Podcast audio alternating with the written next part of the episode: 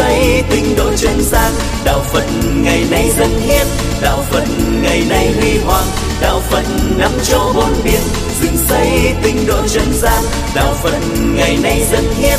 Đạo phật ngày nay huy hoàng. Đạo phật năm châu bốn biển dựng xây tinh độ chân gian bài ba của môn uh, triết gia Phật giáo. Tiếp tục khảo cứu về uh, trước học thời kỳ tiền Phật giáo với à, chủ đề 62 học thuyết triết học tôn giáo. Nếu như à, trong bài 1 á, chúng ta ôn lại à, các học thuyết bà la môn, thời kỳ tiền Phật giáo, bài 2 đó ôn lại về các học thuyết sa môn giáo. Thì trong bài 3 đó chúng ta sẽ dựa vào à, kinh Phạm Võng điểm qua khái quát 62 triết phái tôn giáo. Như ở bài 1 tôi đã nói đó triết học Ấn Độ có đặc thù đó cũng đồng thời là một trường phái tôn giáo như vậy là nói đến triết học Ấn Độ là nói đến tôn giáo Ấn Độ. Và nói đến tôn giáo Ấn Độ là nói đến triết học Ấn Độ.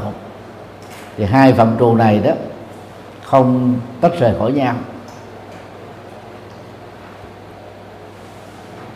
Trước khi đi vào việc khái quát nội dung của 62 học thuyết này thì tôi xin điểm qua về cái khái niệm uh,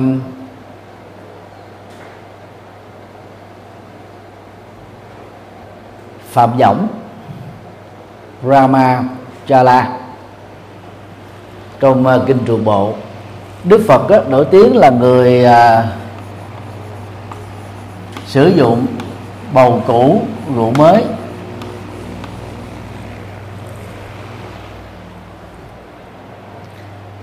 Nhằm tiếp biến văn hóa nó theo ngôn ngữ triết học hiện đại. Theo cách, những người có bối cảnh tôn giáo triết học Ấn Độ dễ dàng tiếp thu đạo Phật. Qua sự tương đồng của một số khái niệm đặc biệt mà hàm nghĩa của đó trong đạo Phật chẳng những là khác hơn. Trong rất nhiều tình huống, vượt trội hơn.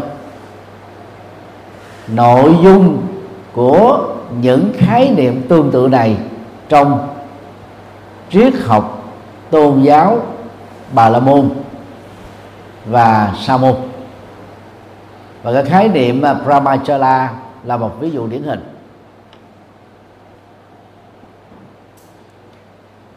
Các tổ sư Trung Quốc khi phiên dịch kinh điển đó, thì à, đã dịch vắn tắt. Thay vì dịch đủ phải là phạm thiên, võng, lưới trời, phạm thiên. Thì phạm thiên đó có hai ngữ nghĩa, đứng từ góc độ triết học tôn giáo của ấn độ, cổ đại đó. Thì brahma được hiểu tương đương là đấng sáng thế hay là thiên chủ, tức là đứng chúa trời. Mà trong tiếng anh đó thường viết là god, với chữ g đó là viết hoa. Còn god, mà chữ ghê viết thường đó thì được hiểu là thần linh. Dĩ nhiên là khi đức phật vay mượn khái niệm này đó, thì ngài không đề cập gì đến thượng đế hết trơn á. Bởi vì quan điểm của đức phật đó qua học thuyết tương quan, thì không có nguyên nhân đầu tiên hình thành trên thế giới, mà ba nguyên nhân đầu tiên hình thành trên thế giới thông qua các trường phái triết học Ấn Độ thì gồm có duy thần. Tức là thượng đế là đấng sáng thế, duy vật. Vật chất có trước và duy tâm. Tâm thức có trước. Theo đó đó, mọi sự vật hiện tượng được phát sinh về sau. Thì nói chung á, triết học của đức phật phủ định tất cả những học thuyết bắt đầu bằng chữ duy. À, trong chữ hán tượng trưng cho yếu tố nguyên thủy mang tính đầu tiên tự có tự tồn tại nhưng không bị ngoại diệt. Các yếu tố phái sinh tức là được sinh ra từ yếu tố đầu tiên này đó, thì lại bị quy luật vô thường tác động, chi phối theo một tiến trình, tức là bị thay đổi, rồi bị biến hoại và bị kết thúc. Trong ờ, cụm từ ờ, Brahmachola thì ờ, chola có cái đen là cái lưới hay là chiếc lưới. Nó giống như là chiếc lưới cá được. Nối kết thành các ô caro chân chụp với nhau. Tượng trưng cho cái sự tương quan đa chiều. Như vậy, sẽ là một sai lầm lớn nếu chúng ta dịch lưới trời thượng đế sáng thế cho tựa của bài kinh này. Tại vì chúng ta đã ngộ nhận khái niệm mà Ấn Độ giáo cho là đấng sáng thế chính là Brahma. Còn đang khi Đức Phật vay mượn từ này dưới góc độ tiếp biến văn hóa đó và tiếp biến trước học.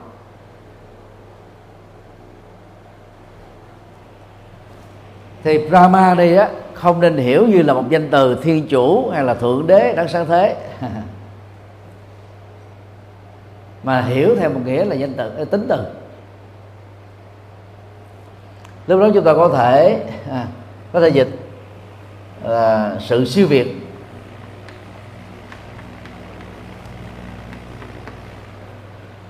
Hoặc là sự thánh thiên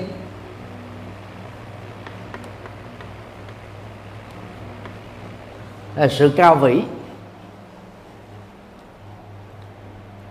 Với hàm nghĩa đó đó là những phẩm chất cao quý. Mà quá trình đào luyện về ba hệ giá trị tự giác đạo đức và thiền định người thực tập tâm linh đó, sẽ đạt được như là một cái kết quả tất yếu sau tiến trình tu tập. Cho nên à, nếu chúng ta dịch lưới trời phạm thiên thì chúng ta rơi vào cái nghĩa thứ nhất, tức là thừa nhận có thượng đế là đấng sáng thế. Còn nếu như chúng ta dịch theo hàng nghĩa thứ hai, mạng lưới, siêu việt hay là mạng lưới thánh thiên đó, thì rõ ràng cái này không có liên hệ gì đến đấng sáng thế, mà vốn đức phật đã phủ định. Thế vậy, nội hàm mà chúng ta cần đặt ra mạng lưới thánh thiên này là cái gì? Thì trong kinh phạm võng á, tôi kinh trường bộ đức phật đề cập đến các hệ giá trị về đạo đức thiền định và trí tuệ. Đó là những giá trị rất là quan trọng làm cho con người thật sự trở nên cao quý và thánh thiện chứ không phải là xuất thân từ giai cấp mà nền tảng của nó là đặt trên màu da. Cho nên đó chúng ta có thể suy luận rằng là bằng lối dùng từ bầu cũ rượu mới. Những người có bối cảnh là tôn giáo triết học, bà la môn và sa môn sẽ bị thu hút lớn bởi tựa đề của bài kinh Rama Chala nhưng mà trong đó thì chúng ta không thấy ca ngợi gì đến phạm thiên hết đó mà là chủ yếu đề cao hai phẩm chất cao quý, đó là đạo đức và trí tuệ cho nên tảng đó đó, Đức Phật mới lần lượt đánh giá 62 triết phái tôn giáo của Ấn Độ giáo và Sa môn giáo lúc bấy giờ không thể giúp cho con người trở nên thánh thiện. Thì chúng ta nên học theo cái cách thức này.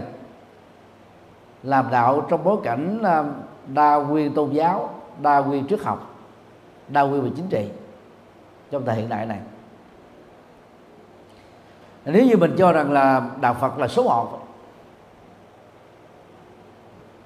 thì chúng ta sẽ bị một cái à, rào cản về tính kháng cự. Bởi vì trong các tôn giáo nhất thần đó ta cho rằng là thượng đế sáng thế đó là thực thể vượt lên trên hết tất cả mọi giới hạn của con người, bao gồm tư duy, ngôn ngữ, để mô tả về cái tính siêu việt đó. Cho nên đây Đức Phật không hề đề cập đến rằng là triết lý của ngài đó là siêu việt, là số một. Mà ngài chỉ nói đây là cái cái mạng lưới ha, mạng lưới thánh thiện thì khi đọc vào chúng đó chúng ta thấy là gì?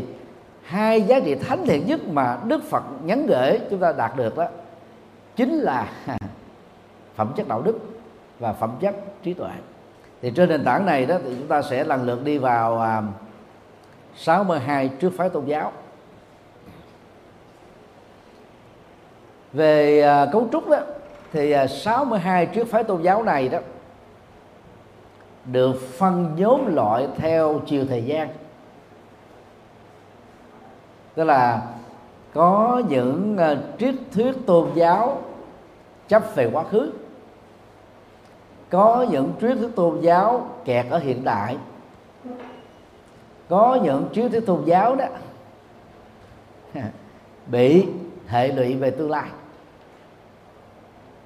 Nếu bài một bài hai đó chúng ta phân loại triết thuyết tôn giáo về bản chất tôn giáo đa thần và bản chất tôn giáo vô thần. Thì ở trong bài này à, chúng ta sẽ tìm kiếm các nền tảng qua tu ní. Về các hiện tượng tôn giáo thuộc quá khứ, hiện tại và tương lai.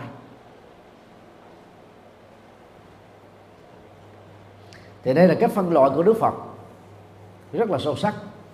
Và thông qua đó đó chúng ta sẽ tránh được tất cả các quan niệm đoạn kiến và thường kiến. Đoạn kiến thì gắn liền với à, các chủ nghĩa sa môn, mà cụ thể là chủ nghĩa sa môn duy vật. Chavaka Ajivika và một số trường phái tương tự.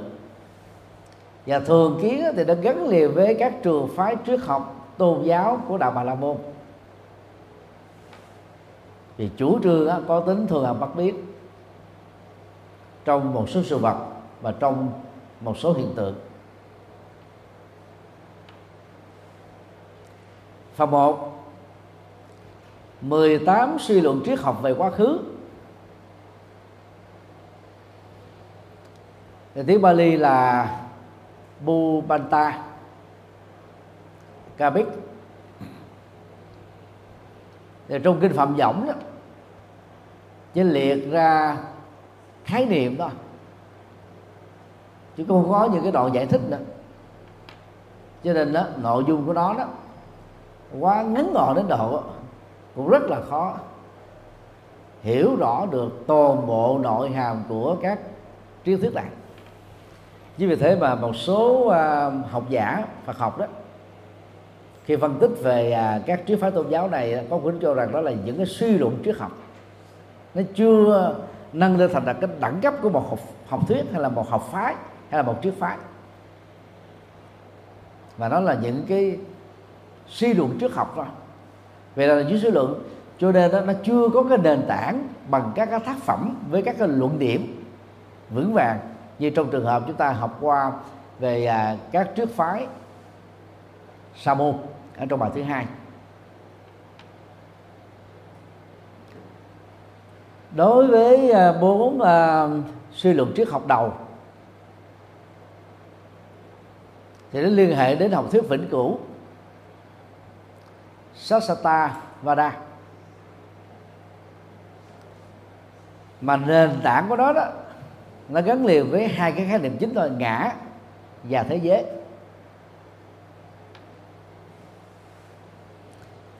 Thứ nhất đó, thì ta cho rằng đó ngã và thế giới đó tồn tại, vĩnh cửu. Thì cái khác nhau giữa quan niệm của đạo Phật và triết phái này nó nằm ở chỗ là gì? Sự tồn tại của khái niệm Atman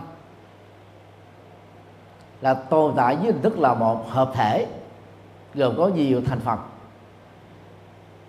Còn trong khi đó đó đạo bà la môn thì cho rằng á, nó là một cái thực thể thường hằng bất biến.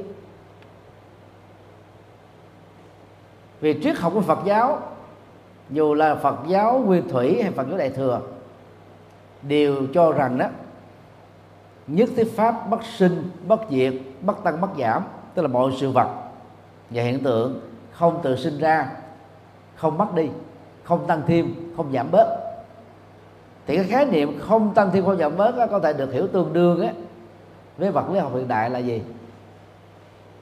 Chuyển đổi từ dạng thức năng lượng này sang dạng thức năng lượng khác. Còn bản chất của năng lượng đó là được bảo toàn hay gọi là định luật bảo toàn năng lượng. Như vậy một cá thể con người là một tổ hợp gồm có đất nước lửa gió để hình thành ra thân và bốn yếu tố của tâm đó thì gồm có cảm giác tri giác tâm tư nhận thức. Là những tổ hợp. Vì là tổ hợp cho nên nó bị vô thường. Vì vô thường á cho nên nó sẽ bị thay đổi theo không gian thời gian lối sống và nhiều yếu tố khác. Chứ còn bản chất của à, các nước tổ hợp này nó không mất đi sau khi con người chết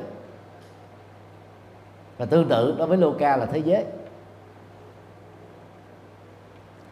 Đạo Phật quan niệm rằng là sẽ không có tình trạng là ngài tận thế. Tức là kết thúc hết toàn bộ các hình thái sự sống. Chuyện đó là không có.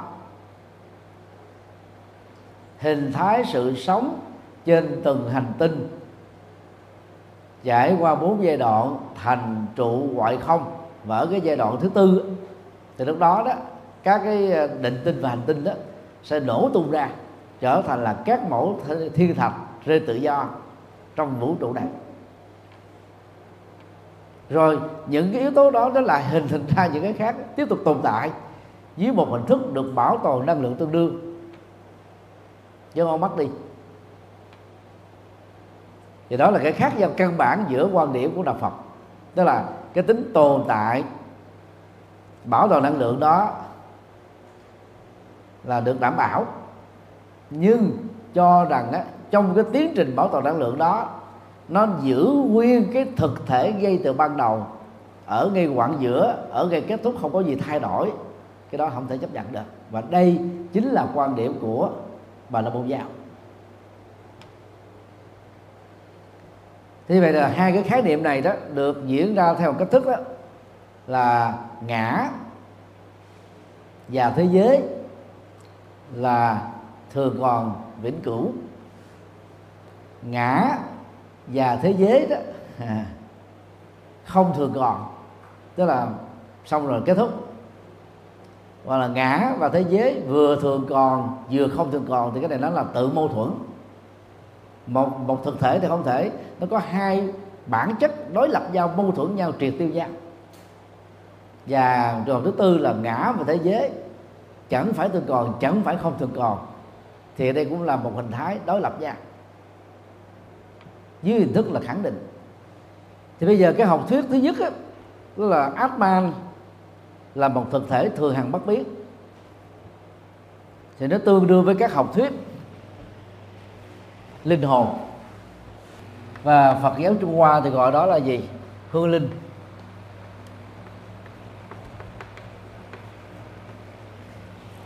Thì đây là những vấn đề nó tranh luận về trước học giữa đạo Phật với đạo Bà La Môn, cũng như là giữa các trường phái Phật giáo.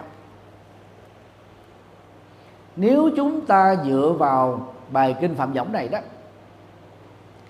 thì việc cho rằng là sau khi chết, có một sự tồn tại tâm thức với hình thức là một hương linh. Vắt phưởng mà phần lớn người ta giải thích là gì? Ở nơi xảy ra cái chết chẳng hạn như là tai nạn giao thông bằng có một cái khúc đường, khúc khủy nào đó à. thì hương linh xích hở chỗ đó. Và dân gian ta còn lý giải thêm đó là hương linh này đó sẽ tạo ra cái đến xui khiến cho một số tài xế bất cẩn hoặc là ngủ gà, ngủ gật lợ trong tim ngủ ra. Sẽ gặp tai nạn ở ngay cái khúc quanh đó, dẫn đến cái sự tử vong của một số hành khách và thậm chí bao gồm luôn cả tài xế thì lúc đó tâm thức đó mới được đi đầu thai. Tức là tìm một cái gì đó thế bản vào và một số thì lý giải cái tính à, tâm thức thường hợp bất biến đó như dụ chết ở dưới sông. Thì đúng ngay cái mùa đó à, cũng vào những cái tháng đó năm ngày đó à, sẽ có một người bị đuối nước chết. Để thế vào chỗ đó cho hương linh chết trước đó đi tái sinh. Hoặc đó là những cái lý thuyết ta cho rằng là ngoài á, việc mà cái thực thể hương linh nó tồn tại ở nơi cái chết diễn ra còn tồn tại ở nơi thờ tự đường hay là mộ huyệt hay là à, bi mộ hay là các cái di ảnh hoặc là các bài vị. Thì tất cả các học thuyết này đó phát triển về sau. Hoàn toàn không phải do đức phật chủ trương. Là đức phật cho rằng đó cho rằng có một cái ác man thường hằng bất biến đó thì nó rơi vào là thường kiến luận.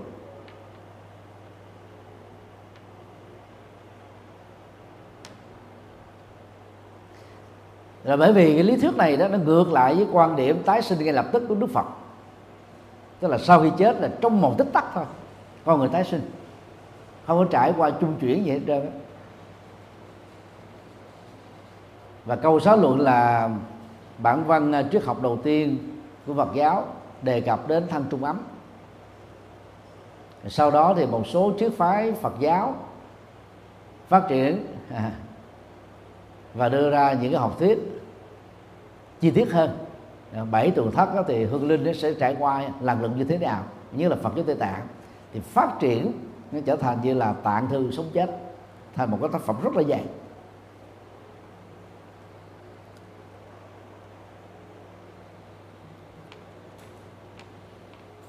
Cho nên chúng ta thử suy nghĩ nếu các khái niệm hương linh rồi à, hương ấm hay là giác linh dành cho người xuất gia là chân linh dành cho những người à, à, chưa có gia đình rồi có khi chân linh là dành cho người xuất gia đều là những khái niệm của Phật giáo Trung Hoa.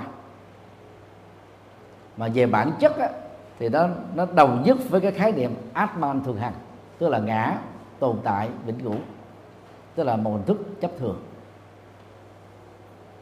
Cho nên à, trong một số bài giảng ở những năm trước á, thì tôi có quan điểm cho rằng đó học thuyết hương linh đó, là phát sinh về sau. Sau khi chết là tái sinh liền tôi đứng từ góc độ Phật học và thượng tự bọn thì nhiều người không biết ta phê phán dữ lắm tôi nói là ông thầy này à, giảng à, phá hoại Phật pháp thực ra khi mình nói cho các phật tử thì không có thời gian để phân tích nhiều. Chỉ đề cập cái cái cái nội dung chính thôi. Cho nên các thầy các sư cô suy nghĩ thêm về vấn đề này. Giữa lời dạy nguyên gốc của đức phật và những học thuyết được phát sinh về sau đó thì lời khuyên của tôi là chúng ta nên dựa vào đức phật. Mặc dầu cái tính nguyên thủy trong các ờ, lời kinh được biên tập á, là tương đối chứ không có gì là tuyệt đối. Học thuyết thứ năm đến thứ tám thì cũng dựa vào à, tính à, thường hằng của Atman đưa ra đó một học thuyết một phân nửa là tồn tại vĩnh cửu. Và một phân nửa thì không tồn tại vĩnh cửu. Eka chất Satavada. Thì đây là một ờ, trong những học thuyết đó, à, mình ta gọi là học thuyết ba phải. Tức là không dám thừa nhận là nó tồn tại vĩnh hằng vì sợ rơi vào thường đoạn à, đoạn kiến à, thường kiến luận. Cũng không dám khẳng định rằng đó nó thuộc về chết là hết. Thường bị liệu vào cái nhóm là đoạn kiến luận. Cho nên đó là một phân nửa thì dính cửu một phần nữa thì kết thúc. Như vậy, cái câu hỏi đặt ra là cái phần thường hàng đó là phần gì? Thì các suy luận triết học này không có giải thích, mà ở trong kinh cũng không có nói bất cứ một câu nào để giải thích cái loại hàng của nó là cái gì.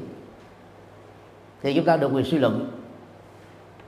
Có thể có học thuyết cho rằng như thế này đó là tâm thức tiếp tục thường hàng bất biến dưới thức một hương linh và thi thể đó là kết thúc vĩnh viễn.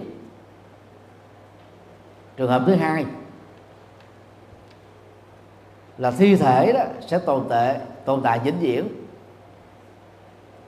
Dưới hình thức này hay dưới thứ khác tương đương. Còn tâm thức á, thì kết thúc vĩnh viễn vì nó không có hình hình thái. Nó không có cái hoạt động của bộ não. Cho nên là sau khi chết là cái đó nó, nó mất hẳn. Trường hợp ba là một phần của tâm thức tồn tại vĩnh hằng. Và còn lại của tâm thức đó, với thi thể đó kết thúc. Trường hợp 4 một phần của thân thể mà cụ thể là tinh hoa, nguyên lý chất rắn, chất lỏng, chất nhiệt, chất vận động tồn tại vĩnh hằng. Còn những phần không thuộc về cái tinh hoa đó và tâm thức kết thúc sau khi chết. Tức là chi tiết quá thì còn có bốn, gọn lại đó. Thế là nửa thường hằng và nửa đoạn diệt. Cái này nó gọi là tự mâu thuẫn. Cũng giống như là mình chủ trương á. A, rồi đồng thời mình cũng chủ trương phi a. Và mình đều cho rằng cả hai cái này là đúng. A và phi a đối lập nhau. Chấp nhận a thì chúng ta phải loại trừ phi a. Chấp nhận phi a thì chúng ta không thể chấp nhận a. Còn này, chấp nhận luôn cả hai đó là học thuyết ba phải. Tức là không có cái quan điểm triết học độc lập. Trường hợp 9 đến 12 quan niệm về giới hạn và không giới hạn. Antanati Kavada cho rằng, thứ nhất, thế giới thì hữu hạn và có hình thù là một vòng tròn thứ hai đó, thế giới là vô hạn vì nó rộng, không thể tìm được càng mé. Thứ ba đó, thế giới là hữu hạn ở phía trên. Ở phía dưới, nhưng mà vô hạn ở chiều rộng. Và thứ tư, thế giới không hữu hạn cũng không vô hạn. Thì trong bốn cái cái ờ, lý thuyết này đó, chúng ta thấy là lý thuyết thứ tư là càng dở nhất. nó rơi vào cái tình trạng là tự phủ định tức là tự mâu thuẫn á. Cái đó không thể chấp nhận từ cấp độ triết học. Còn à, à, trường hợp một á, thì cho rằng á, là vũ trụ này là một vòng tròn. Rõ ràng là chúng ta không thể chấp nhận được. Có thể đó họ nhìn thấy à, mặt trời hình tròn mặt trăng vào ngày rằm ngày mùng một có hình thù vòng tròn. Cho nên có suy luận á, quả địa cầu cũng có hình thù vòng tròn. Và vũ trụ này là một cái cấu trúc lớn hơn ba cái cấu trúc hình tròn mặt trời, mặt trăng và trái đất. Cho nên, không gian này cũng có cấu trúc hình tròn. Vì là không gian làm sao có hình được mà tròn? Không gian không có hình. Vì không gian đó là vô tận mà. Cho nên là lý thuyết một này đó là không thể chấp nhận được. Còn lý thuyết thứ hai đó là cái chiều rộng là vô hạn. Nó rộng đến độ là mình không thể tìm đến cái biên cương biên giới của đó thì cái này đó,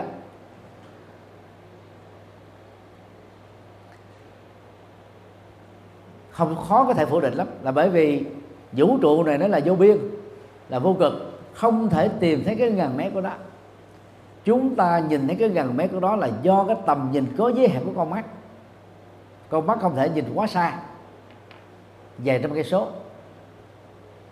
Và vượt khỏi cái mức độ nhìn thấy được sự vật của vài trăm cây số đó đối với con mắt thì chúng ta tạm coi đó là cái cái giới hạn hay là cái phạm vi. Còn bản chất của cái không gian đó thì nó không có giới hạn đó cho nên đó, trường hợp ở đây là gì? Thế giới là rộng vô hạn.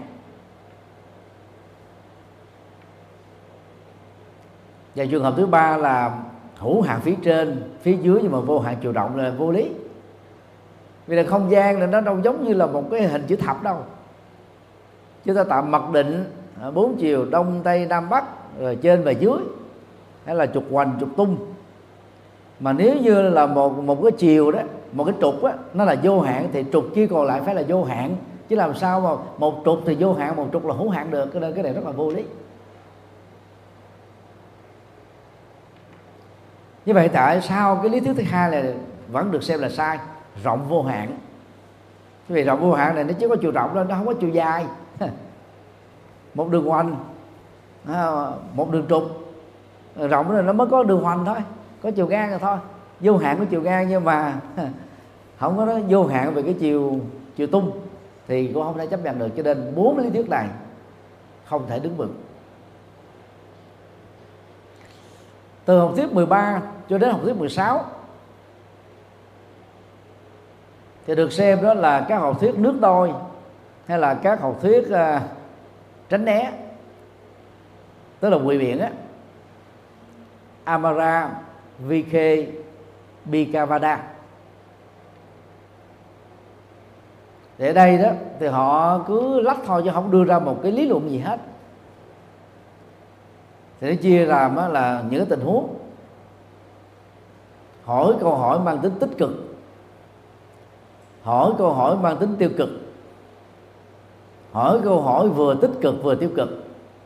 Hỏi câu hỏi vừa không tích cực vừa không tiêu cực. Thì rõ ràng á, cái nhóm này nó là hoàn toàn á, bị lạc đề. Nó không có liên hệ gì bản chất của con người thế giới chỉ nói về cái tính tích cực, tính tiêu cực. Và ở một cái dịch ngữ khác đó, thì cái tích cực và tiêu cực chúng ta có thể đổi lại thành đó là gì? Khẳng định và phủ định. Khẳng định thì gọi là tích cực. Phủ định đó thì gọi là tiêu cực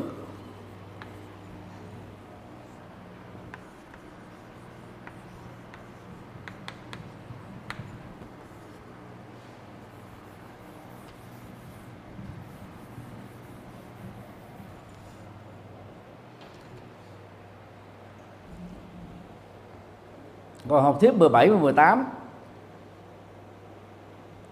thì chủ yếu đưa ra cái tính ngẫu nhiên và tính tình cờ nhằm lý giải về bản chất của hiện thực và thế giới. Khi cho rằng đó khái niệm tôi và thế giới đều không có nguyên nhân, a đi, chắc sa múc ba ba nhâm. Tức là nó không có các nguyên nhân của con có các duyên mà nó là một cái tiến trình rất là ngẫu nhiên. Tỷ nhiên là phần lớn tất cả các triết phái bao gồm triết phái liên hệ đến à, à, nhất thần đa thần đều phủ định à, cái tính ngẫu nhiên của mọi sự vật hiện tượng tất cả đều có nhân và duyên còn người á, không có đủ kiến thức và cái cơ sở lý luận á, để chứng minh. Cho tính biện trước đó thì người ta gọi là ngẫu nhiên. Ví dụ như à, người ta cho rằng đó cái lớp học này đó là một tình trạng ngẫu nhiên. Trước đây tôi là dạy bên nam khoa triết học Phật giáo. Bây giờ ngẫu nhiên tôi qua tôi dạy về à, khoa Phật học và Sanskrit. Thực ra cái này đâu có ngẫu nhiên đâu vì hòa thượng trưởng khoa và sư cô phó khoa mời khoa dạy để tăng cường thêm giảng viên thay đổi thêm cái không khí cho người học. Thì đó là có cái nhân duyên là được mời gọi chứ đâu có ngẫu nhiên mình tự đâu mình nhảy vô mình dạy được đúng không ạ? Rồi dân phòng còn phải sắp lớp. À, sinh viên sẽ được thông báo giờ dạy sẽ được ấn định. Rõ ràng không có gì là ngẫu nhiên đó là một cái tiến trình rất là à, nhân duyên. Thì đó là cái cách lý giải về quá khứ. Tức là gốc rễ của mọi sự hiện tượng, ngay cái thời điểm mà nó được phát sinh, gồm có tất cả là 18 lý thuyết.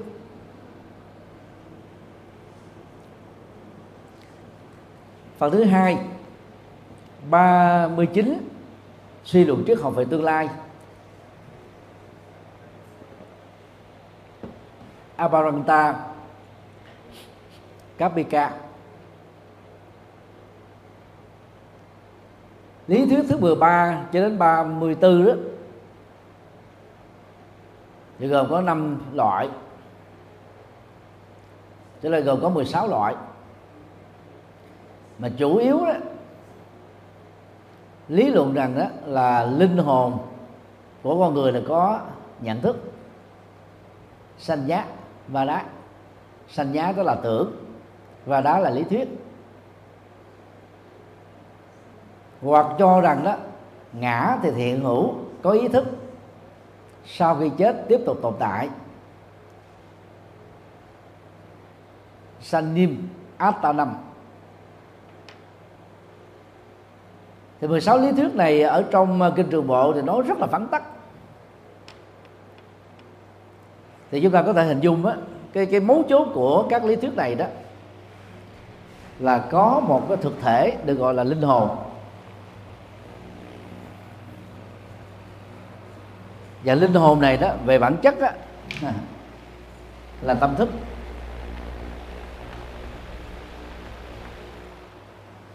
Tức là có thể cảm nhận được.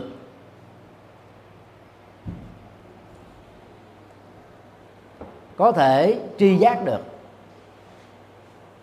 Những gì mà những người còn sống gồm thân bằng nguyễn thụ và những người dân đang đối xử với mình cái này đó thì à, dân gian ở khắp nơi trên thế giới này á, phần lớn đều đều rơi vào cái quan điểm đó. Ví dụ như là có người nói là sau khi ba tôi mất, tôi cảm nhận là ba tôi hiện hồn về. Mới hồi sáng này, có người nói là hiện hồn ban đêm, có người nói là xuất hiện ở nhà bếp, có người nói xuất hiện ở ngay à, phòng làm việc. À, có người nói không biết tại sao nó có gió gì đâu mà mà mà cái bàn ở trong phòng nó lại lung lay. Hoặc là uh, cái hoa ở trên cái bàn thờ lung lay. Hoàn toàn không có gió. Thỉnh thoảng nó có những hiện tượng đó. Thì ta mới suy luận rằng là linh hồn này nó nó có cái nhận thức. Và nhận thức đó có thể cảm nhận được những gì mà người thân đang làm cho họ hoặc là không làm cho họ ở đây các thầy các sư cô có ờ, xem ờ, bộ phim ờ, tên là Ghost chưa?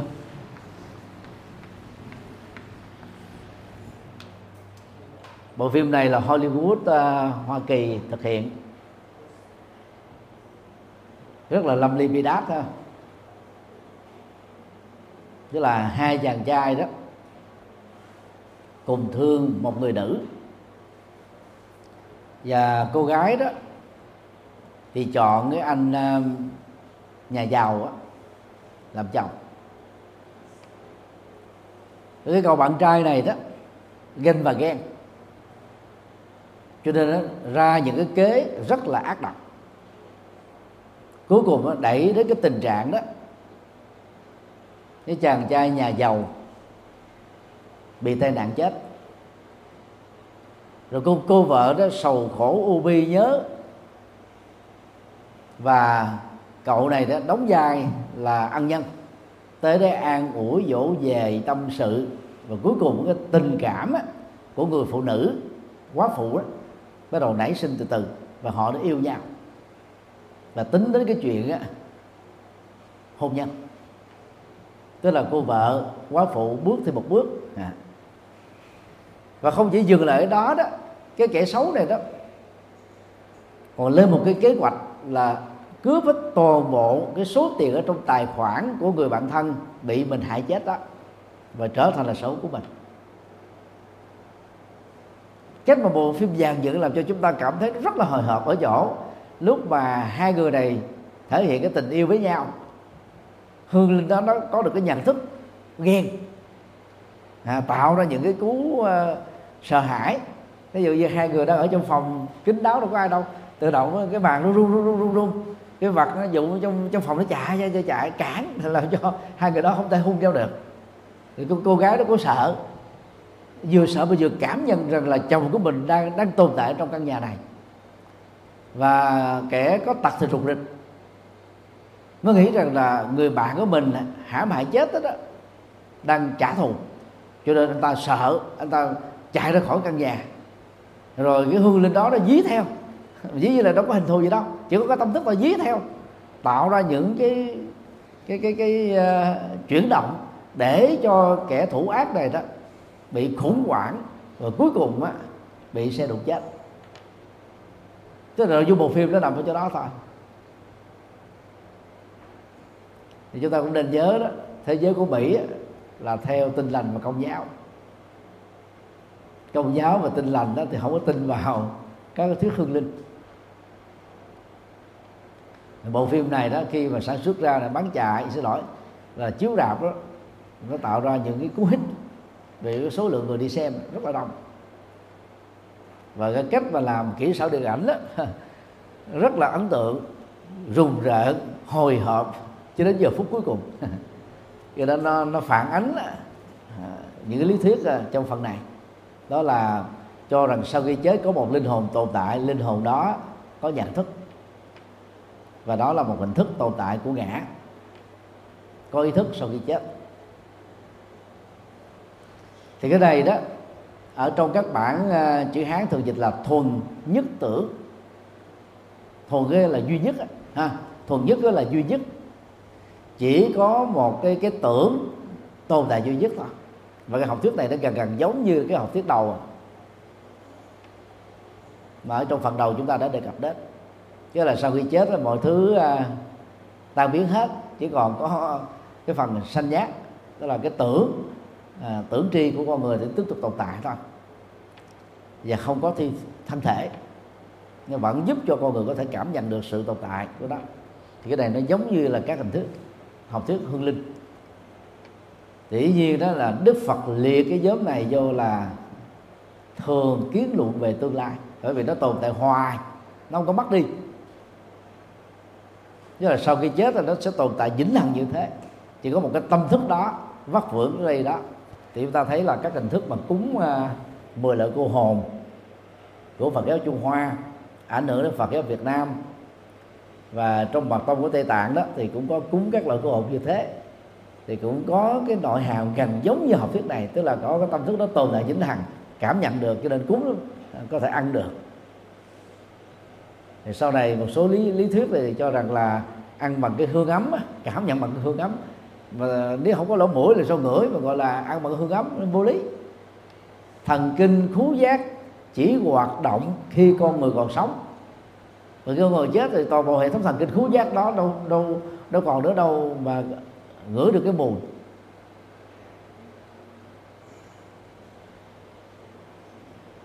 Cho nên đó ờ, một lần nữa tôi yêu cầu các thầy các sư cô suy nghĩ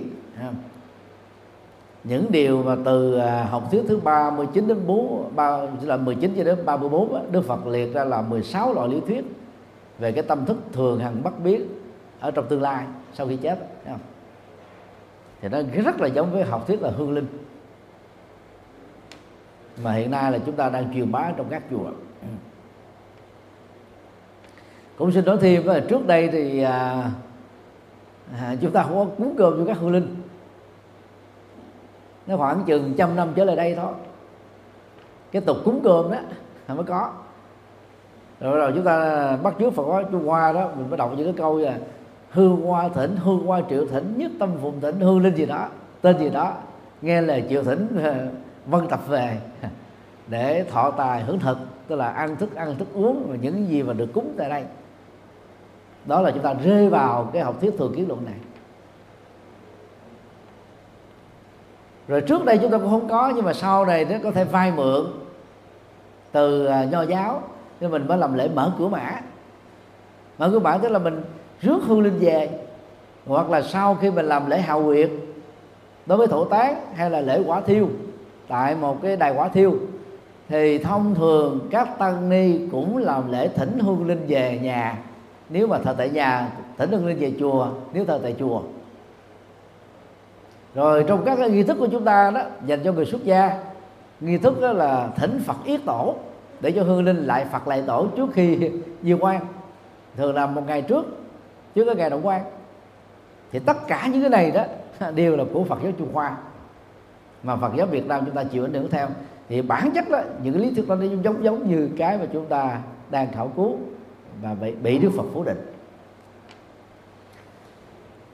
Lý thuyết 35 đến 42 thì gồm có 8 loại cho rằng đó, linh hồn đó, là không có nhận thức an sanh nhát và đã cho rằng đó là ngã hiện hữu nhưng mà không có ý thức sau khi chết. Thì đây là các cái lý thuyết đối lập. Thực ra thì ở trong uh, kinh uh, uh, trường bộ cũng không có nêu rõ tám loại đó là tám loại gì đó mà chỉ gọi chung đó thôi đó là à, linh hồn thì có tồn tại nhưng mà không có ý thức. Thì cái này chúng ta thấy nó có mâu thuẫn không? Linh hồn nó thuộc về tâm. Mà tâm mà không có nhận thức thì cái sự tồn tại đó nó giống như vật vô tri vô giác thì tại sao gọi là linh hồn?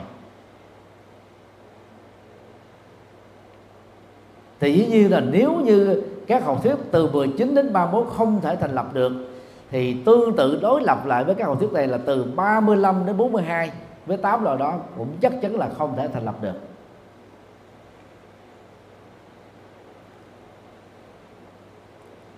Asanam. Atanam. Tức là cái ngã à, không có tưởng. Ngã mà không có tưởng thì nó chỉ diễn ra thứ nhất á, là con người bị hôn mê sâu. Khi mà bị à, một cái tai nạn va đập đầu. Thứ hai đó là bị à, chích thuốc gây mê. Đối với những cái loại à, điều trị bệnh giải phẫu đó, để tránh cái tình trạng phản ứng thần kinh, tạo ra cái cảm giác đau ở những vị trí được mổ, thì các bác sĩ đó gây mê.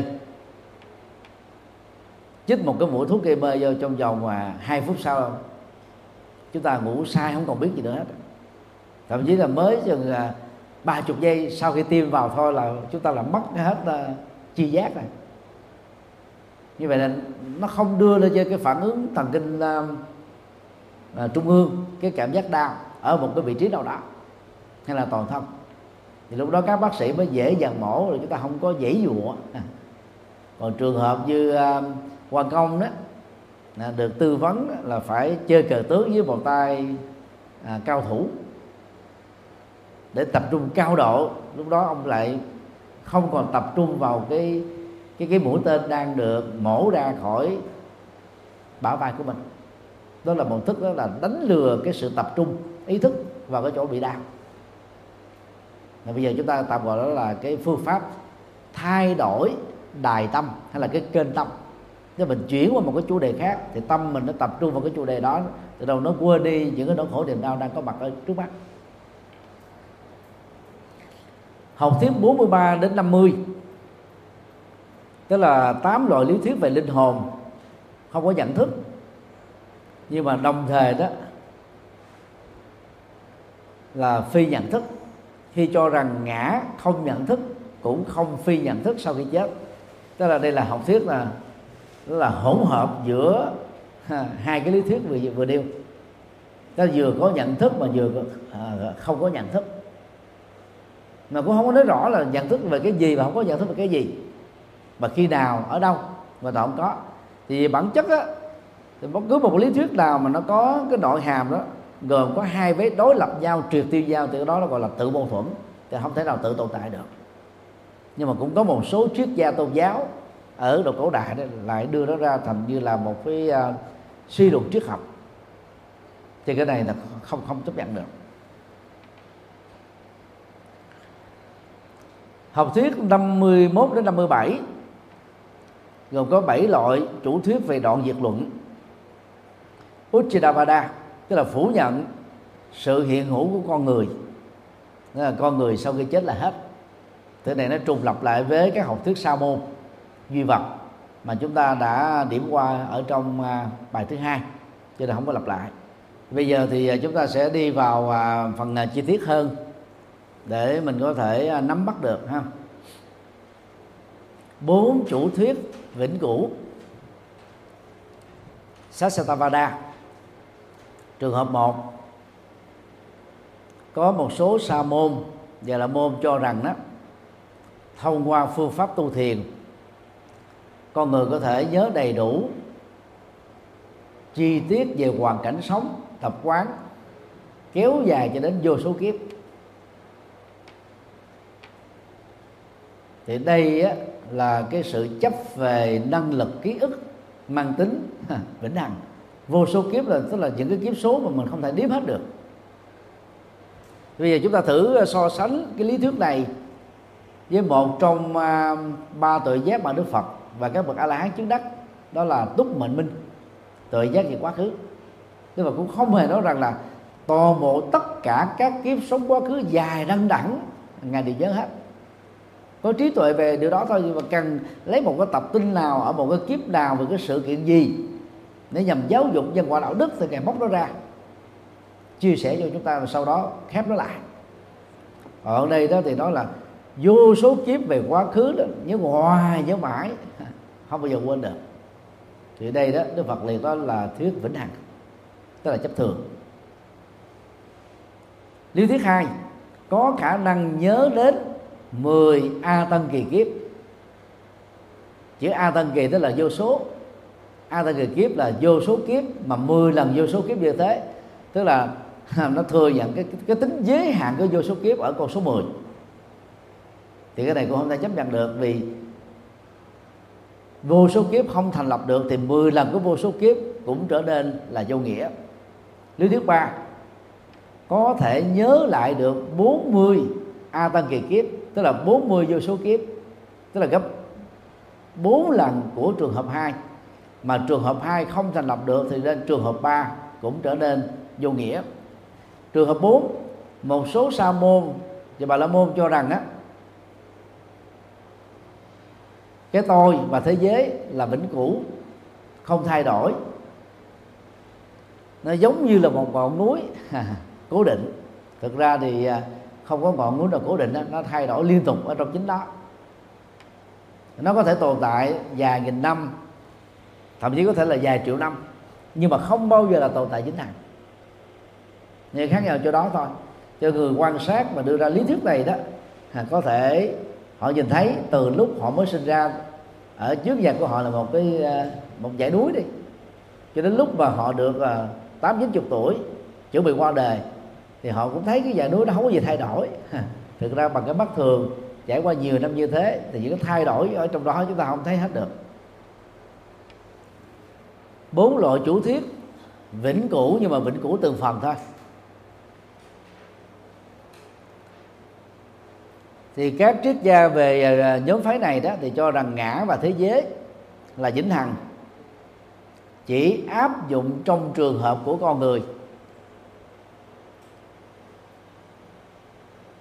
Và ở các cái cõi trời cao nhất. Nhưng không áp dụng đối với các cõi trời và các loài sinh vật khác, các cõi trời còn lại.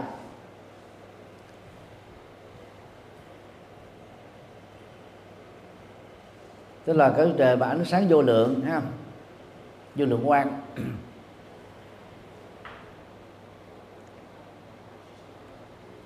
Tức là các cư dân ở cõi trời vô lượng quan. Thì cái tính tồn tại của ngã và thế giới là vĩnh cửu. Còn các cõi trời còn lại và các loài động vật còn lại, trong đó có con người và các con thú, các con gia súc, thì à, không được như thế. Cho nên đây là học thuyết vĩnh cửu, từng phần. Tức là vĩnh cửu chỉ áp dụng cho cõi trời vô lượng quan thôi.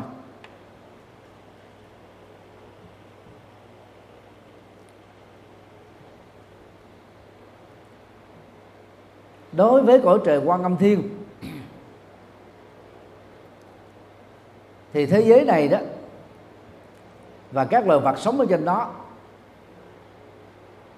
sẽ nhìn thấy được cái nguồn ánh sáng là vô tận. Ánh sáng nó không bị tắt đi, có nghĩa là nó không có ban đêm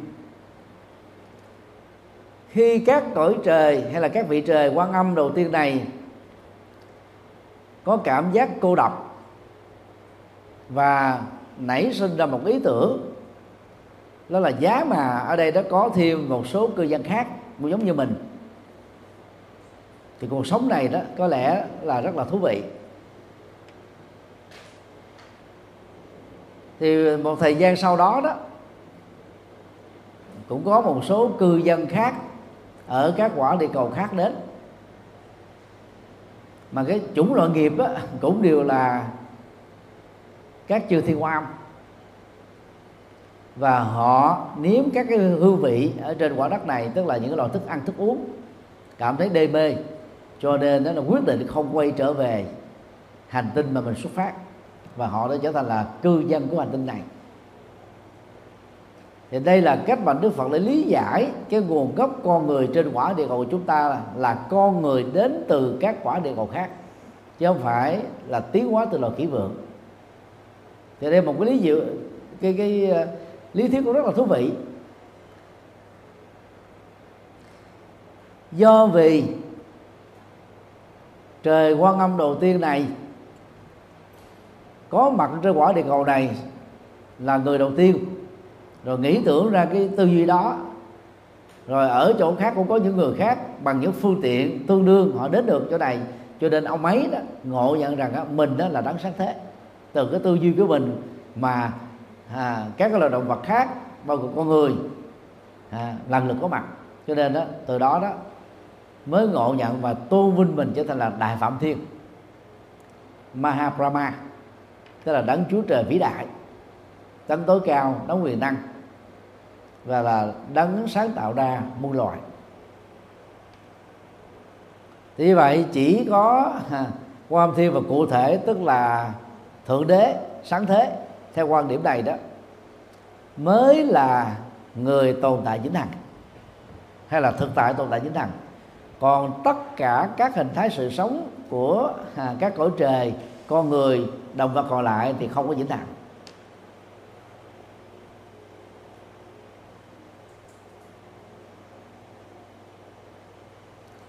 Học thuyết vĩnh lần thứ hai đó. Thì cho rằng đó là có một số người trước đây đó thì à, thường xuyên cười và chuộng các cái à, khoái lạc nhục dục cho nên đó sau khi hết phước đó, rơi từ các cái cõi trời tái sanh xuống là người làm con người.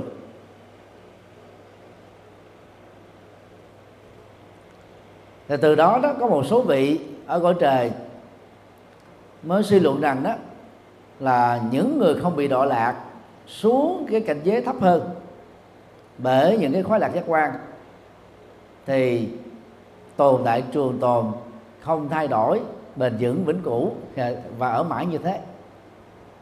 Còn tất cả các chúng sinh mà bị đọa lạc từ một cảnh giới cao hơn xuống thấp hơn đó, thì bị luật vô thường chi phối. Cho cái này nó gọi là có một phần vĩnh hằng và có một phần không vĩnh hằng. Tức là so sánh hai nhóm đối tượng khác nhau.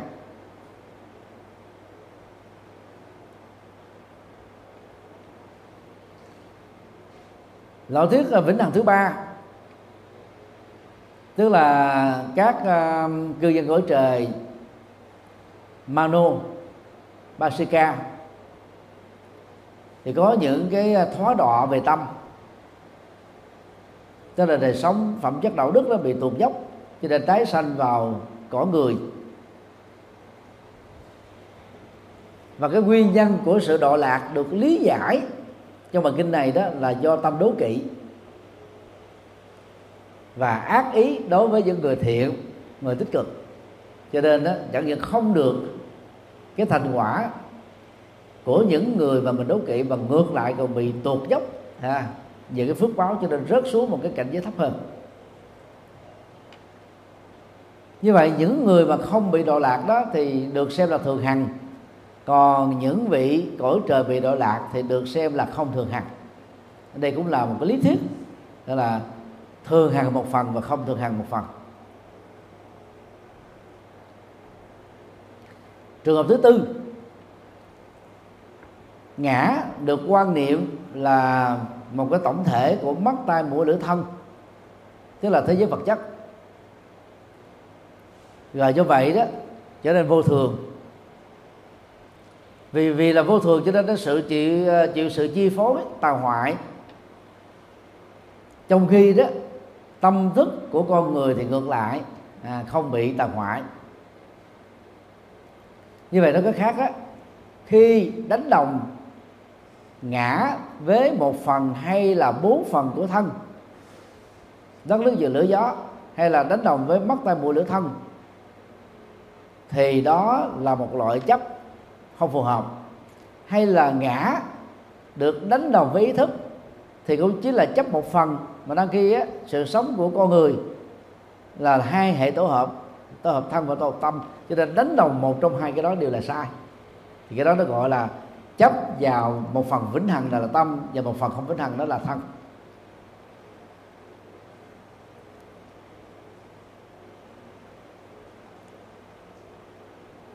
Đa khi đó từ ở trong luật tạng cho đến ờ, kinh tạng thì đức phật đều thống nhất cho rằng đó thân gồm có bốn yếu tố đất nước lửa gió còn tâm đó thì gồm có cảm giác tri giác tâm tư nhận thức.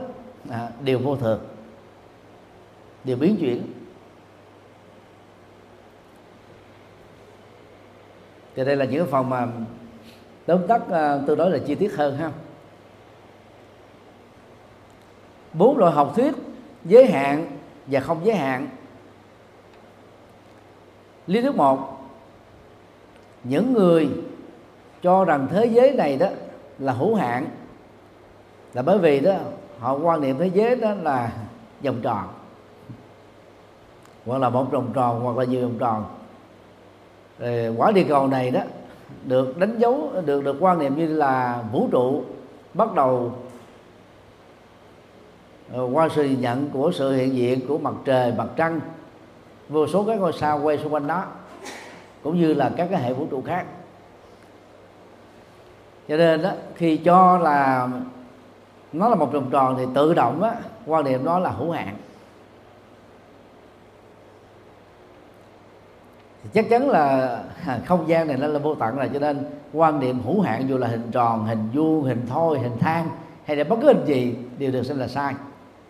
Lý thứ hai, tức là cho rằng á, là ở phạm vi cứu cánh thì vũ trụ này là vô hạn. Và vô hạn này với hạn ở cái chiều ngang. mà đăng khi đó thì vũ trụ nó có chiều chiều tung và chiều hoành. Cho là một trong hai chiều là là là hữu hạn một chiều còn lại là vô hạn thì chắc chắn không thể đúng được.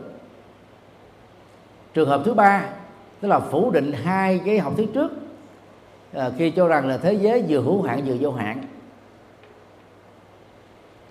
Vô hạn á thì nó gồm có phía bằng bên trên và bên dưới còn hữu hạn á thì theo chiều dọc.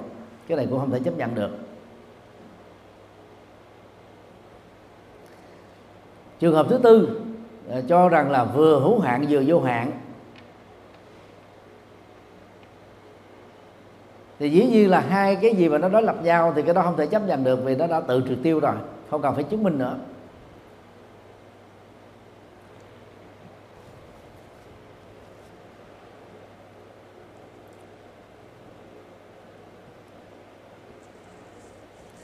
Nếu chúng ta so sánh với à, do thế giáo đó thì vũ trụ này nó vừa là cái hữu hạn và vừa là vô hạn. Cái vô hạn đó là thượng đế tức là đấng ờ, sáng thế yếu tố đầu tiên vượt lên trên mọi cái giới hạn và sinh ra tất cả những cái giới hạn. Và giới hạn đó tồn tại một cách có hạn định từ lúc mới có mặt. À, trong bào thai của người mẹ cho đến lúc chết đó là kết thúc không có quay trở lại quả địa cầu lần thứ hai. Nên là quan điểm của do thái giáo. Và quan điểm này đó được công giáo, tin lành giáo, chánh thống giáo anh giáo thừa hưởng lại. Bởi vì tin lành, chánh thống anh giáo, hồi giáo phát sinh từ công giáo công giáo được phát sinh từ do thái giáo. Và tất cả các tôn giáo đó có nguồn gốc từ ông tổ phụ là Abraham, người à, do thái đều giống nhau về quan điểm. Như vậy chỉ có đấng sáng thế đó là vô hạn, là thường hằng. Còn tất cả các vật thụ tạo, gồm con người, động vật và thả bồng là hữu hạn.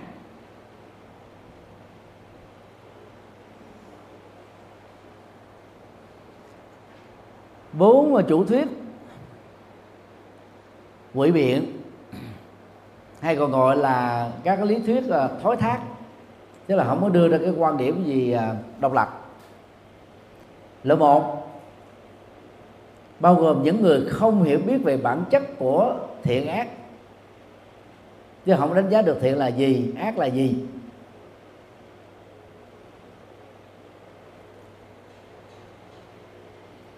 Tức là khi mà thảo luận với ai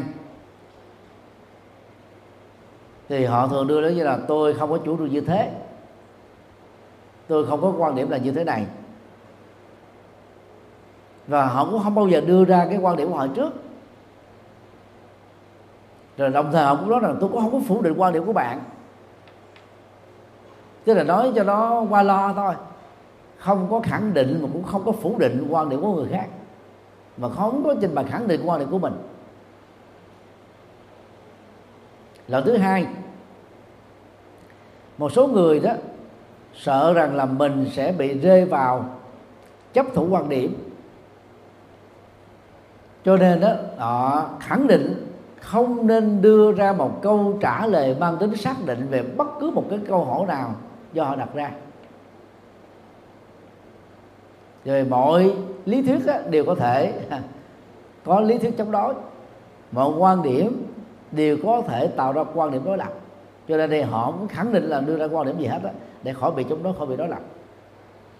Trường hợp thứ ba, thì họ ngại là khi mà thảo luận với các mặt trí hay là những nhà chuyên môn, thì họ sẽ bị lòi ra những điểm yếu kém, chưa hoàn thành chỗ này, chưa đầy đủ chỗ kia, cho nên dễ dàng bị phủ bác.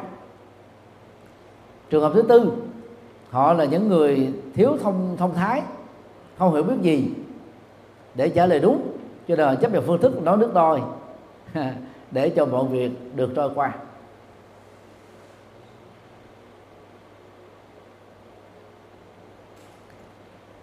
Sau đây đó là hai loại chủ thuyết à, ngẫu nhiên.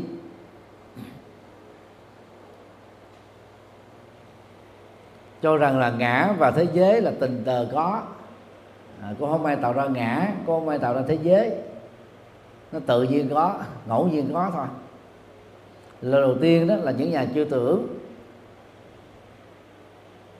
Khi cho rằng là chúng sinh đó, vốn là không có tưởng, rồi từ lúc mà xuất hiện ý tưởng rồi họ đó bị đọa lạc từ à, một cái thế giới. Có chúng sinh không có tưởng, xuống một thế giới à, chúng sinh à, có tưởng. Cho nên từ đó đó, họ đi đến kết luận rằng đó, con người và thế giới này là ngẫu nhiên vậy đây là cái phần mà à, chúng ta trích ra từ à, nguyên nhân ở trong kinh à, kinh, kinh kinh phạm võng. Còn nãy đó, ở trong phần đầu đó là tôi nói bao quát à, các cái lý thuyết này ở cái ngữ chung của từ mà không dựa vào cái mạch văn phân tích của kinh. Còn phần này là dựa vào mạch văn thì chúng ta thấy là nó có thêm một cái ngữ nghĩa khác để chúng ta có thể tiếp cận và lý giải.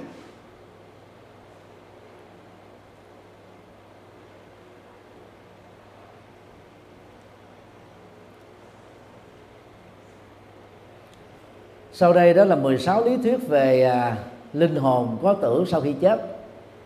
Hồi nãy là mình đã nói khái quát ha bây giờ mình đi vào chi tiết hơn. Trường hợp một linh hồn á, có thân thể ruby tồn tại khỏe mạnh và có thể nhận thức được sau khi chết. Tức là ta hình dung rằng là ở dưới lòng đất hay là mình thả dưới sông như là cái cách uh, thiêu còn lại một phần á, cho xương. Rồi sau đó thả xuống sông. Ở ờ, bên cạnh cái nơi mà mình làm quả thiêu.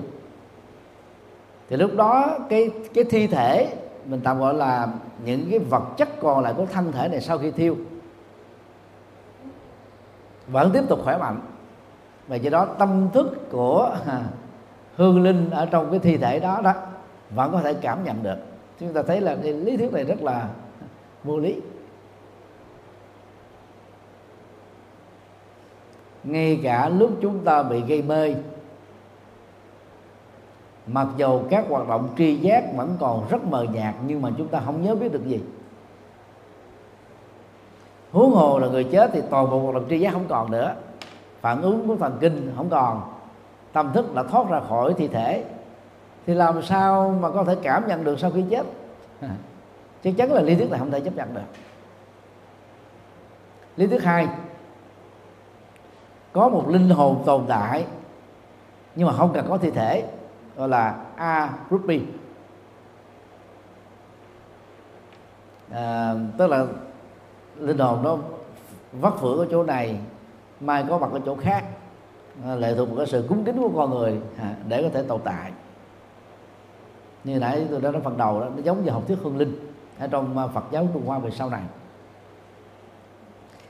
Trường hợp thứ ba là linh hồn vừa có thân thể vừa có không thân thể. Thì cái này nó là tự mâu thuẫn. Nó là cái sự tổng hòa của lý thuyết một và lý thuyết hai.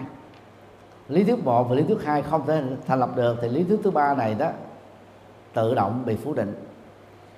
Trường hợp 4 linh hồn vừa không có thân thể vừa, tức là vừa vừa có thân thể mà vừa chẳng phải là không có thân thể. À. Chẳng phải có thân thể và chẳng phải không có thân thể. Tức là đối lập lại với cái quan điểm ba. Quan điểm thứ ba không thể thành lập được thì cái quan lại quan điểm đối lập đó cũng trở thành vô nghĩa. Trường hợp thứ năm linh hồn có giới hạn. Anta tức là nó có một cái cái cái cái, cái uh, biên giới có một cái hạn định nhất định.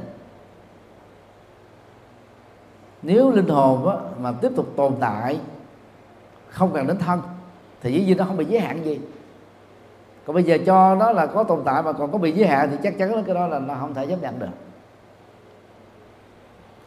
Trường hợp thứ sáu linh hồn là không có giới hạn. Cái linh hồn có thể cảm nhận biết được hết tất cả mọi thứ thấy nghe ngửi biết. Cái này là cực kỳ phản khoa học cực kỳ vô lý vì các hoạt động tri giác không còn làm, làm sao cảm nhận được mà gọi là vô giới hạn. Trường hợp thứ bảy linh hồn vừa giới hạn vừa vô giới hạn tức là cái tổng hợp của trường hợp 5 trường hợp 6 mà năm sáu không thể lập được thì trường hợp 7 tổng hòa của bị phủ định. Trường hợp 8 linh hồn vừa không giới hạn ha, vừa chẳng phải ha, vô hạn. Thì cái này đó là phủ định của trường hợp à, trường hợp 7 mà bảy đã trật thì cái tính vô định đó cũng trật theo. Trường hợp chính linh hồn nhận thức một đối tượng hay một thể thống nhất. À, tức là chỉ còn một cái thể thống nhất là tưởng thôi. Chứ không còn cái gì khác đấy nó không có các hoạt động tri giác khác còn, còn tưởng thôi.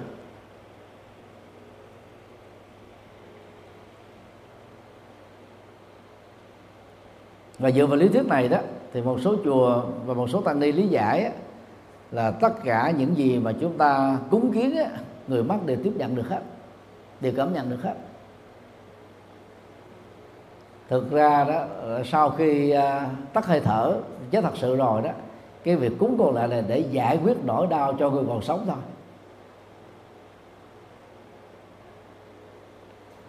Còn giải quyết cho người chết là giải quyết lúc mà họ đang hấp hối hoặc là khi mà bác sĩ cho biết á, cái sự tồn tại của đương sự đó chỉ trong vòng vài tiếng đồng hồ vài ngày hoặc là vài tuần thì lúc đó người ta được lên tiếp nối nữa đưa về nhà thỉnh mời các thầy đến làm lễ hộ niệm nhắc nhở để cho cái chết diễn ra một cách thư thái nhẹ nhàng nhanh chóng không có đau đớn. Bởi vì cái sự cứu vãn không thể đạt được mà. Mà cái này đó thì à, về à, phương diện à, ước nguyện đó nhiều người ta cũng kỳ vọng lắm. Tức là trước khi một người tắt hơi thở chính thức đó với tư cách là người đi hộ niệm trong nhiều năm đó thì tôi nhận thấy rằng là cái sự thôi thóp à, của nhịp tim và hơi thở. Lấy hơi lên lấy hơi lên. Ngay thời điểm đó nó sẽ có hai tình huống. Tình huống một á, nếu không có sự luyến tuyết sau đó là họ sẽ chết luôn. Hoặc là người hộ niệm đó à, có một cái uy lực mà người được hộ niệm tin tưởng vào thì cái sự nhắc nhở đó sẽ làm cho người đó rũ bỏ. Lấy hơi lên rồi bắt đầu đi luôn. Mà trong trường hợp á, cái lời hộ niệm của một người hộ niệm không được người đang hấp hối, tin tưởng. Hoặc là giàu có tin tưởng nhưng mà họ đang kỳ vọng nhìn thấy được đứa con rê của mình. Hay là cái cô vợ bé, hoặc là một người cháu, hay một cái gì đó tài sản mà cất giấu đâu mà chưa kịp nói ra là giờ mất khả năng truyền đạt, thì cái đó nó tạo ra cái cảm giác là hy vọng quay trở lại với cõi sống. Thì có thể lấy hơi lần thứ nhất sau đó tỉnh lại một vài tiếng. Có trường hợp là một vài ngày lấy hơi lần thứ hai rồi đi. Cũng có trường hợp lấy, lấy hơi lần thứ ba lần thứ tư mới đi. Thì trong trường hợp những người mà lấy hơi lần thứ hai lần thứ ba mà trải qua một vài tiếng một vài ngày đó thì họ sẽ bị ảo giác. Và lúc mà họ vừa tỉnh lại đó họ sẽ nói thế này à, người thân họ hay là mấy thầy mấy sư cô ba đang hội được cho đang lừa dối họ. Và và cái cái lời đó của họ nó rất mâu thuẫn với cái nguyện ước của họ. Nguyện ước của họ là muốn được tiếp tục sống. Nhưng rồi đó cái cái miệng của họ nói ra là gì? À, các thầy các sư cô hứa hẹn là con hay là tôi được sống lại. Nhưng mà trên thực tế là họ chuẩn bị ra đi. Và nếu mà chúng ta hỏi như vậy cái nguyện vọng của của người đó là gì? Thì người đó sẽ nói là chắc là thôi. À, tiếp tục sống. À, rồi sau đó bắt đầu mất tri giác. À, mất tri giác hoàn toàn về ý thức. Thì trong vòng đó, nửa tiếng có khi là 10 phút có khi là một vài phút là người đó ra đi. Thì cái tình trạng mà ngáp lên lấy hơi lên rồi sau đó yên lặng phăng phắc à, cái nhịp đập rất là mờ nhạt nhiều người tưởng rằng đã chết được ra là chưa chết. Từ đó ta mới lý giải à, người này là chết đi sống lại. Như đi sống lại. Thì lúc đó đó toàn bộ cái phản ứng á, là giác quan ở tứ chi đó mất hết rồi. Tay chân nó lạnh hết rồi. Thậm chí là xanh mét hoặc là tím bầm rồi nhưng mà cái hoạt động ở tim nó vẫn còn rất là mờ nhạt đến độ máy không thể đo được và cái hoạt động của não nó mờ nhạt mà do giới hạn của máy người ta cũng không cảm thấy được cái nhịp nhịp đập của não. Thì trong trường hợp đó đó người ta sẽ đi đến kết luận là gì? Chết não. Thì trong trường hợp này đó à, dân gian tôi gọi là chết đi sống lại ha không? Nó chưa thật sự là chết để chết đi sống lại. Chứ thực ra khi mà tâm thức đã rời khỏi cơ thể rồi thì không thể tái nhập vô lại ha như vậy là cái hiện tượng mà chết đi sống lại đó thực chất nó là không có. Nó là một cái hiện tượng lạ thôi tức là các cái hoạt động đó gần như là không còn nhưng mà thực chất đó, cái tâm nó vẫn còn trong. Mà nó rất là mờ nhạt. Máy không đo được thế thôi. Nên có người đã à, trở lại từ cái cõi chết. À, sau khi chết người ta chuẩn bị làm à, liệm rồi thậm chí là bỏ vô cái hộp rồi chưa kịp đậy nắp. Mấy tiếng sau cái lồng cờ bò dậy. Thì thương nhiều lắm. Mà nếu quý vị mà có quen với những người mà gác uh, mấy cái nhà xác đó ở bệnh viện đó họ chứng kiến cái đó nhiều lắm. Trong một cái đời người nếu mà làm đó, kẻ bảo vệ ở nhà xác chứng kiến vài chục lần là chuyện bình thường.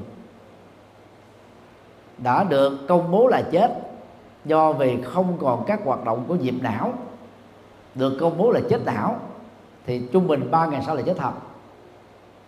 Do đó đưa vào trong cái lò xác, trong những nhà xác. Nhà xác có thể để 10 ngày 20 ngày nó lạnh cống à. để khỏi bị phân phân rã. Thì thỉnh thoảng khi mà kéo cái hộp ờ, xác ra thì cái đó lại sống lại. Nó mới gọi là chết đi, sống lại. Thực ra thì không ai chết đi, sống lại nha quý vị đó là cái hiện tượng mà y khoa chưa có cách lý giải thì ta tạo gọi là chết đi sống lại thôi. Thì ở đây đã gọi là gì? Chỉ còn một cái cái cái sự tồn tại của linh hồn thôi. Mọi thứ nó kết thúc hết rồi. Mà nó tồn tại một cách rất là vi tế. Vi tế. Trường hợp 10 linh hồn nhận thức nhiều đối tượng hay đa dạng tính. À. tức là có nhận thức được, chứ không phải chỉ nhận thức một đối tượng mà nhận thức được nhiều thứ. Ờ, thì cái này nó đang nói về cái tính năng ờ, của cái cảm nhận à, về linh hồn của linh hồn thôi. Còn à, mặc dù thi thể đã, đã chết rồi nhưng mà tâm thức vẫn tiếp tục tồn tại. Trường hợp thứ hai trường hợp 11 là linh hồn nhận thức được cái bị giới hạn. Tức là cảm nhận được cái giới hạn A giới hạn B giới hạn C tức không thể biết hết tất cả mọi thứ. Đây là mô tả về cái giới hạn của của linh hồn. Trường hợp 12 linh hồn nhận thức được cái không thể đo lường được thì cái này nó gần giống như trường 11 không giới hạn không đo lường ha. trường 13 linh hồn có hạnh phúc à, thuần nhất. Ekanta sukhi sukhi đó là hạnh phúc ekanta là duy nhất chỉ có một cái hạnh phúc duy nhất thôi. Tức là đây là một cái trạng thái mà tâm thức người đó nghĩ rằng là mình đang trải nghiệm sự an lạc à, hay là cực lạc.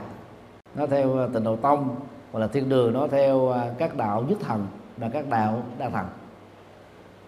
Trường hợp 14 linh hồn có đau khổ không bị pha tạp chứ là chỉ thuần nhất một yếu tố là khổ thôi. À, ekanta đôi khi thì cái này đó thì à, có thể nó là một cái ám ảnh của à, những cái tai nạn để lại những cái phản ứng đau nhất ở trên cơ thể trong cái thời gian bị tai nạn cho đến kéo dài cho lúc chết và thậm chí là chết trong hôn mê thì cái cảm giác ám ảnh đó, về cái đau đó nó bám lên tròn một cái cõi tâm thức của người chết đó. Và làm cho người đó có cảm giác rằng là cái tồn tại của chính họ dưới hình thức là một linh hồn chỉ toàn là những khổ đau. Trường hợp 15 linh hồn á, vừa có hạnh phúc và vừa có đau khổ. Nó giống như là lúc mà còn sống vậy có khi thì vui có khi thì buồn có khi thì sướng có khi thì khổ. Trường hợp 16 linh hồn không có hạnh phúc cũng không có đau khổ. Nó là một cái dạng trung tính. Trường hợp 17 tôi là đó là 16 trường hợp đó. Tức là 16 loại lý thuyết về linh hồn à, tồn tại sau khi chết. Thì đây là cái phần chi tiết hóa về tâm thức. Và nó tóm lại thì cả 16 trường hợp này nó đều giống với các học thuyết hương linh hay là chân linh. Đó mà hiện nay đó nó dẫn đến cái tập tục là cúng cơm à, cho các vị tu sĩ hay là cúng cơm cho các phật tử tại gia. Và cái tập tục này đó thì à, thông thường á nếu là chùa cúng thì cúng một bữa giữa trưa à, bữa khuya với bữa tối đó là tụng kinh. Còn nếu mình thuê các ông thầy cúng á ở các nhà, à, nhà công thọ đó thì họ sẽ cúng rất là chi tiết là khoảng 6 giờ sáng họ cúng cơm một lần. Rồi à, 11 giờ trưa cúng cơm lần thứ hai 5 giờ chiều cúng cơm lần thứ ba. Còn nếu kỹ nữa, họ cúng cơm lần thứ tư. Rồi cộng thêm hai thời kinh. Tức là một ngày là bốn thời đến sáu thời. Thì tiền họ cứ dâng lên thôi. Cái mỗi một thời kinh là quy định bằng số tiền. Gia chủ yêu cầu à, kỹ lưỡng cỡ đạo thì họ làm cái đó. Cần một thầy tu thì họ tụng một thầy, còn cần hai hai người tụng hai người mà người hoa đó thì họ rất giỏi về cái này. Ở tại các chùa người hoa như tôi có cơ hội ở tại chùa Từ Ân năm 87 88 đó, đó là chùa nằm ở đường Hồng Dương quận 6 thì các Phật tử tham gia vào cái um, tụng kinh uh, giỏi lắm. Thì mình cần một cái ban uh, tụng kinh 12 người.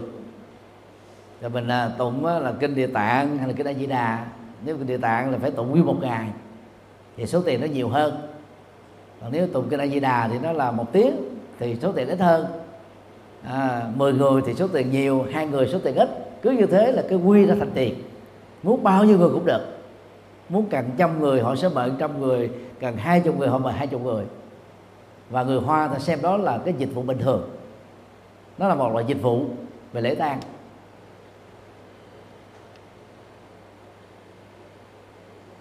Cái này đó nó làm cho đạo Phật là phục vụ cho người chết thôi. Dĩ nhiên cái đó chúng ta không nên bỏ. Là, là bởi vì trong nỗi khổ niềm đau đó sự có mặt của người xuất gia thứ nhất đó là nó là cái nguồn an ủi cho các phật tử tại gia. Là người thân bằng quý thuộc ta còn sống. Thứ hai đó do đó nó cũng giúp cho những người đang còn sống đó có cái cảm giác hãnh diện được quan tâm. Các thầy các sư cô các phật tử đến rất là đông đảo. Thế mà vì tình thương với những người còn sống mà ta mới đến chứ.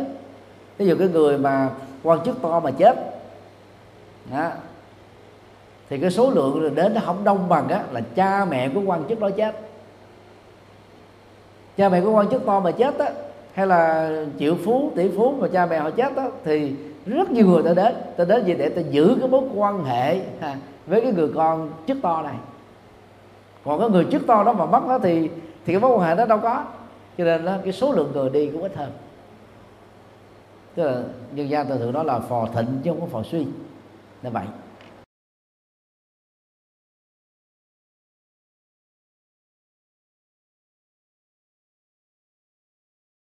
Đạo phật ngày nay dân hiến đạo phật ngày nay huy hoàng đạo phật năm châu bốn biển dựng xây tinh độ chân gian đạo phật ngày nay dân hiến đạo phật ngày nay huy hoàng. Đạo phật năm châu bốn biển dựng xây tinh độ chân gian hãy cùng tham gia cùng quỹ đạo phật ngày nay để mang tình thương đến với mọi người. Tham gia thành viên, đóng góp tịnh tài vào vốn quỹ gốc được cộng dồn để sản sinh lợi nhuận hàng tháng từ lãi suất ngân hàng nhằm phục vụ các sứ mệnh của quỹ hoặc đóng góp tham gia trực tiếp các hoạt động của quỹ, tham gia phụng sự viên, đóng góp tịnh lực vào đội ngũ phụng sự viên để cùng tham gia hỗ trợ các hoạt động của chùa giác ngộ. Và quỹ nói riêng cũng như các hoạt động phát triển Phật giáo nói chung.